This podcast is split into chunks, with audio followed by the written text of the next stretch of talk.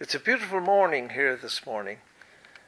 The sun is shining. It's a cold, uh, bright morning. There's a mist on the river, which is beginning to lift now, and we can see the far side and the yachts uh, on the hard over across the river.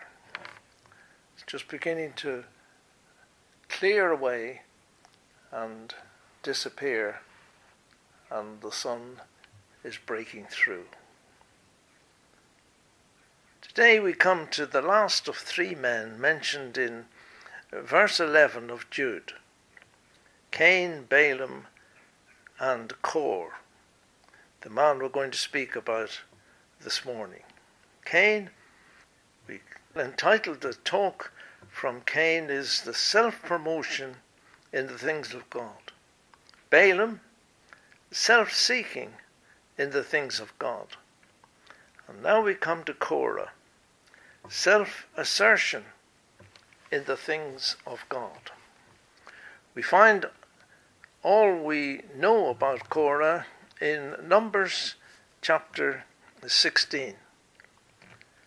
Verse 11 in Jude said, Woe unto them, for they have gone the way of Cain, and ran greedily after the error of Balaam for reward, and perished in the gainsaying of Kor. His opposition, his disagreement with Moses and Aaron. For a quick précis, get out your Bibles as Numbers chapter 16.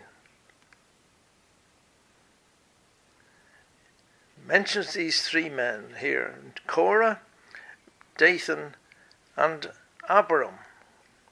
And they were from the tribe of Reuben. And we know that he lost his birthright through a sin, a sin of sinful morality. And they rose up in rebellion against Moses, together with some of the Israelites, 250 leaders of the congregation chosen in the assembly, men of distinction. And they rose up against Moses and Aaron. And they assembled together against Moses and Aaron and they said, virtually, You've gone far enough, for all the congregation are holy, every one of them, and the Lord is among us. Why then do you exalt yourself above the assembly of the Lord? We're all holy. We hear this today. Everybody's a Christian. We're all holy. So why do you stand out and discuss where there is sin. And when Moses heard this, he fell on his face downward, as if before God. And then he spoke to Korah and this group of people who had gathered 250 princes, and they gathered against Moses and Aaron. And he said to Korah, I'm going to have a stand up about this. And tomorrow the Lord will show who belongs to him or who doesn't, who is holy, and will bring everything before him. And what I want to do is for you and your group of people to take censers for yourselves Korah and all your company, and put fire in them, and place incense on them in the presence of the Lord tomorrow. And the man whom God chooses shall be the one who is holy and who is to lead this people. You've gone far enough you sons of Levi. And he said, Hear now, you sons of Levi, Does it seem a small thing to you that the God of Israel has separated you from the congregation of Israel, to bring you near to him, to do service in the tabernacle of the Lord, and to stand before the congregation to minister them? And that he has brought you near to him, Korah and all your brothers, sons of Levi. Would you seek the priesthood as well? Korah and his family and this group of men that he had gathered around him were, were those who served in the tabernacle. They were not priests, they were the sons of Levi. And Moses is saying, Do you want to take over? Do you want to be priests as well? God has brought you and given you the privilege of working in the tabernacle. Do you want to be priests as well? Is it a small thing? They had been blessed by their position in leading the people in their forms of worship. Therefore, I want you to gather before the Lord tomorrow. Each man and the 250 to bring censers, and these were uh, where they put there was little bowl sort of thing, and they put fire on it, and then they sprinkled incense on it, and it was a form of worship before God. But when they came to gather, Dathan and Abiram didn't come. And Moses sent for them. And they spoke uh, very rudely to Moses. And they copied in the way that Moses had spoken to them. Is it a small thing? And they said, Is it a small thing that you have brought us up out of the land of plenty? And they were talking about Egypt, where they had been slaves. But he said, they said, Is it a small thing that you have brought us up out of the land of plenty, flowing with milk and honey, to kill us in the wilderness? But you would also lord over us. You haven't brought us into this land flowing with milk and honey, nor given us an inheritance of fields and vineyards we will not come and meet with you. Then Moses became very angry with them. And he prayed to God and said, Pay no attention to their offering. So Moses arranged it all. You and your company are to appear before the Lord tomorrow, both you and they along with Aaron. And each of you shall take a censer and put the fire on it and come and stand before the Lord. So the next morning they each took their own censer and put fire on it and laid incense on it and stood at the doorway of the tabernacle with Moses and Aaron. You can imagine the congregation of Israel standing in awe before this meeting of Korah and his group, and just on the other side, some of the elders with Moses and Aaron. They stood at the entrance of the tabernacle, and suddenly the glory and brilliance of the Lord appeared before them all before all the congregation of Israel.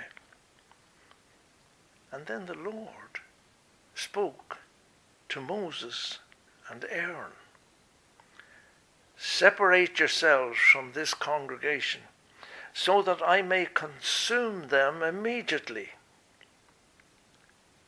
But you know, Moses was such a meek and wonderful man. He fell down on his face before the Lord.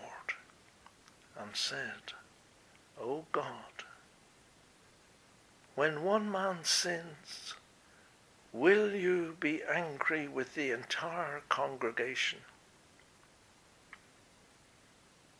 Then God spoke to Moses. Tell the congregation to get away from around the tents of Korah, Dathan, and Abiram. Then Moses arose and went to Dathan and Abiram, and the elders of Israel followed him. And he said to the congregation, Get away from the tents of these wicked men, and touch nothing of theirs, or you will be swept away in all their sin. So they got back away from the tents of Korah, Dathan, and Abiram. And Dathan and Abiram came out and stood at the doorway of their tents with their wives and their sons and the little ones. They hadn't come to the meeting, they had stayed in their tents. And when Moses came over, they just came out of the tents and stood looking at Moses. And then Moses said, By this shall everybody know that the Lord has sent me to do all these works. For I don't act on my own accord. If these men die just a normal death that anybody dies, and if what happens to everyone happens to them, then you will know for sure that the Lord has not sent me. But if the Lord creates an entirely new thing, and the ground opens its mouth and swallows them up, along with all that belongs to them, and they descend alive into the place of the dead, then you will understand that these men have spurned and rejected the Lord.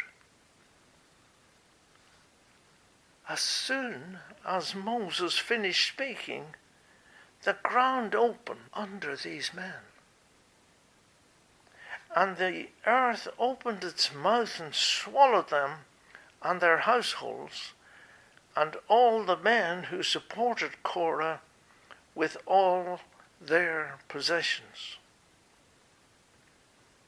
So they and all that belonged to them went down, and the earth closed over them, and they perished completely. You could imagine. All the people who were round about them fled and cried, The earth may swallow us also. And the men who had the 250 censers, these men of renown, fire came forth from the Lord and consumed them. 250 men burned alive by the fire of God. Interesting thing God then spoke to Moses and he said, Those censers were hallowed. They were used to be used for the presence of God.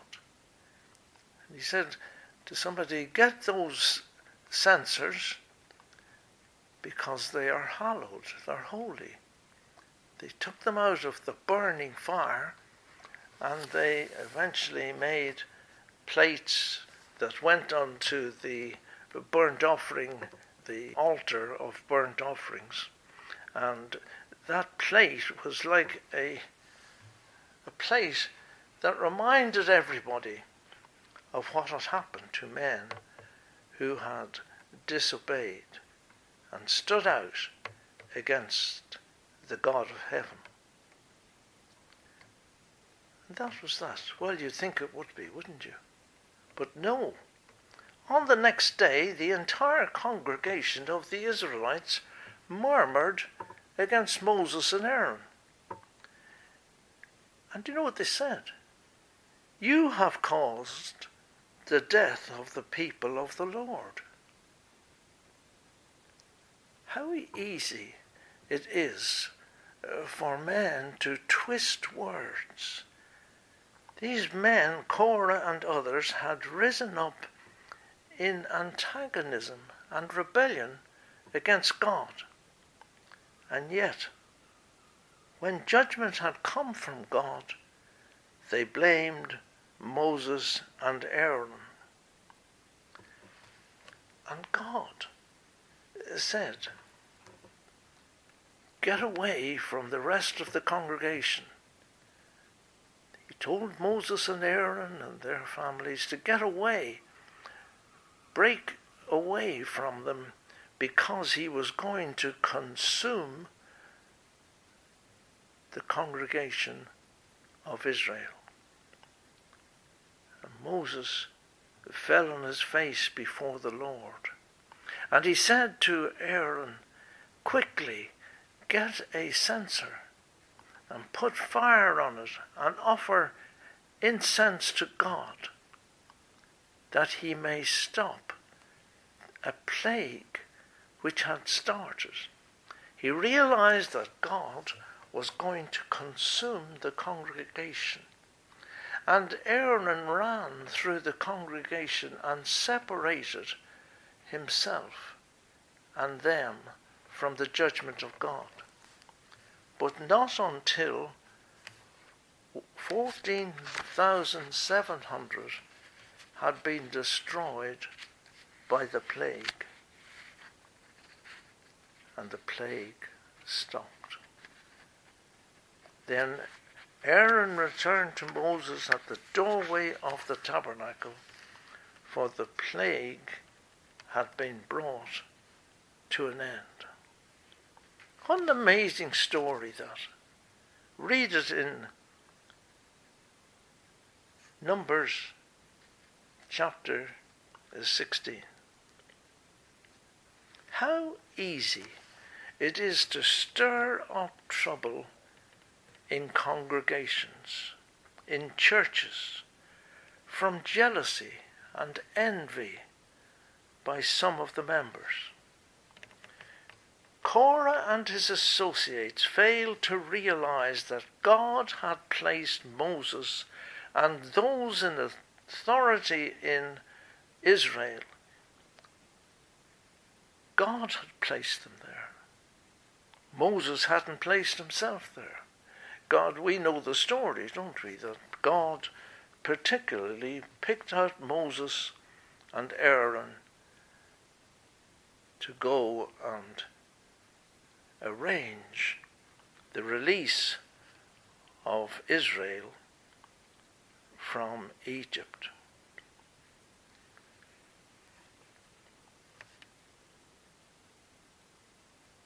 Korah wanted self promotion. And you know, it's true in any assembly or local church.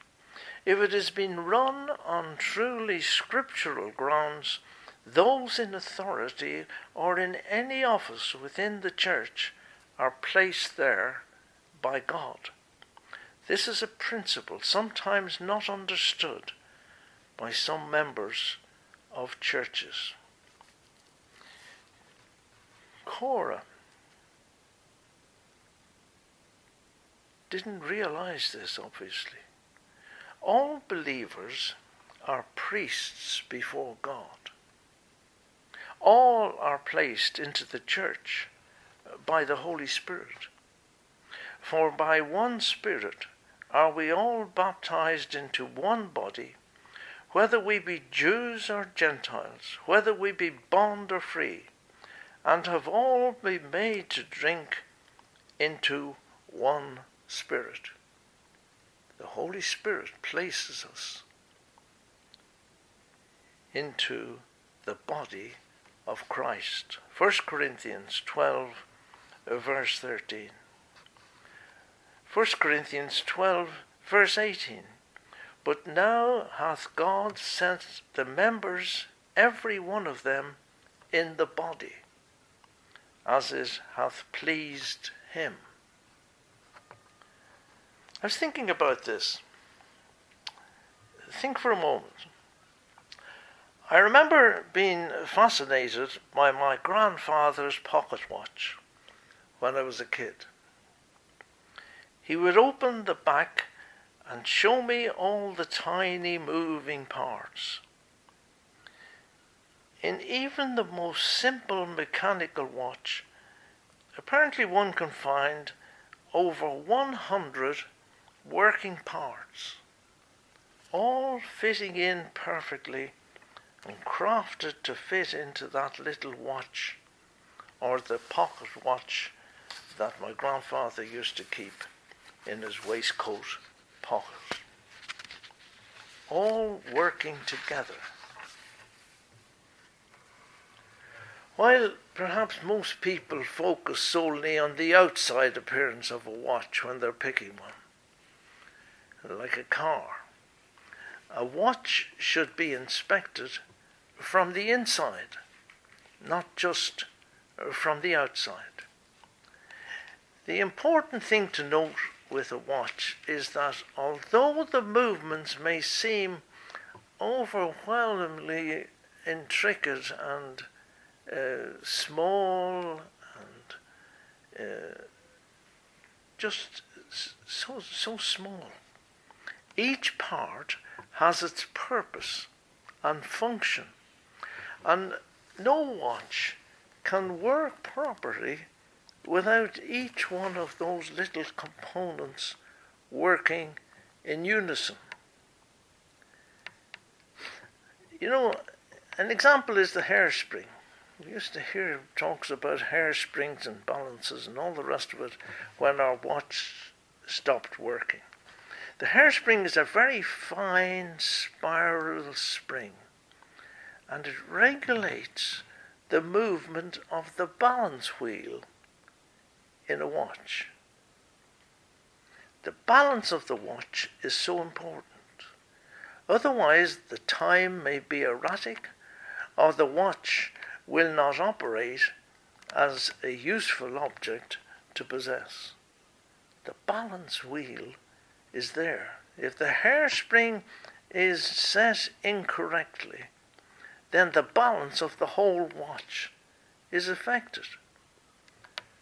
The watch may look beautiful, but it is useless as a timekeeper. You know, the trouble is, people want to be the hour hand. Others might want to be the minute hand.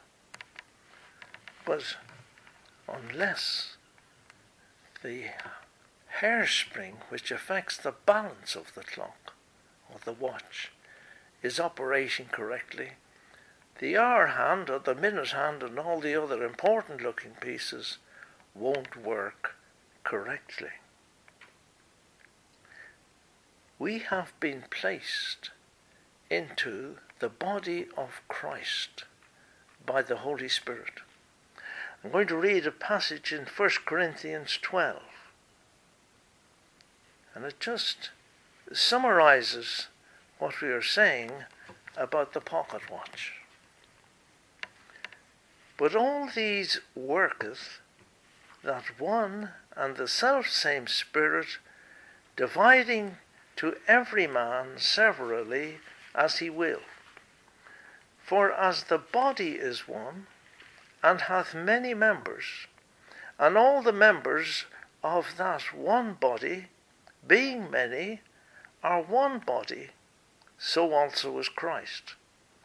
For by one Spirit are we all baptized into one body, whether we be Jews or Gentiles, whether we be bond or free, and have all been made to drink into one Spirit.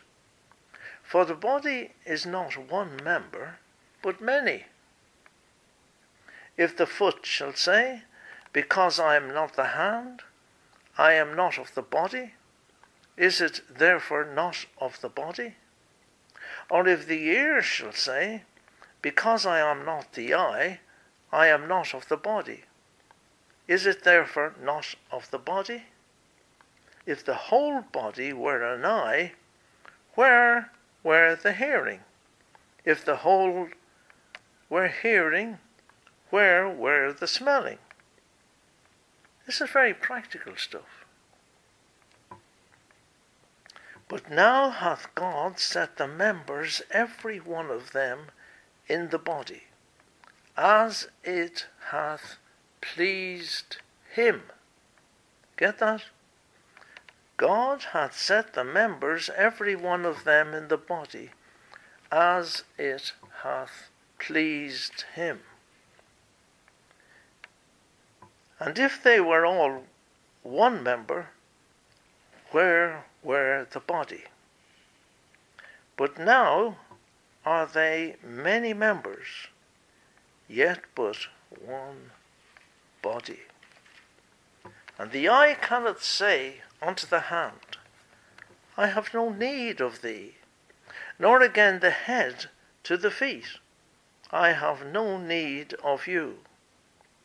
Nay, much more, those members of the body which seem to be more feeble are necessary. Think of the hairspring. And those members of the body which we think to be less honourable, upon these we bestow more abundant honour, and our uncomely parts have more abundant comeliness.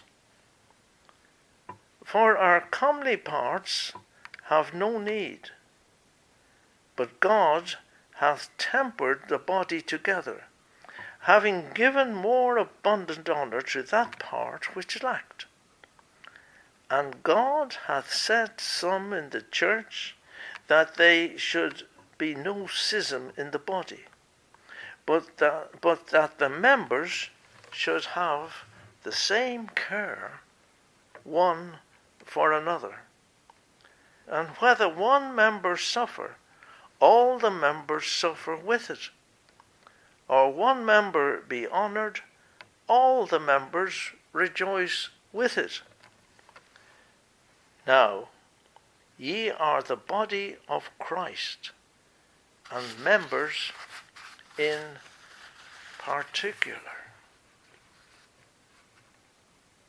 God has placed each one of us and any believer who is, by the way, a priest in the eyes of God, he is in a position which is important to God.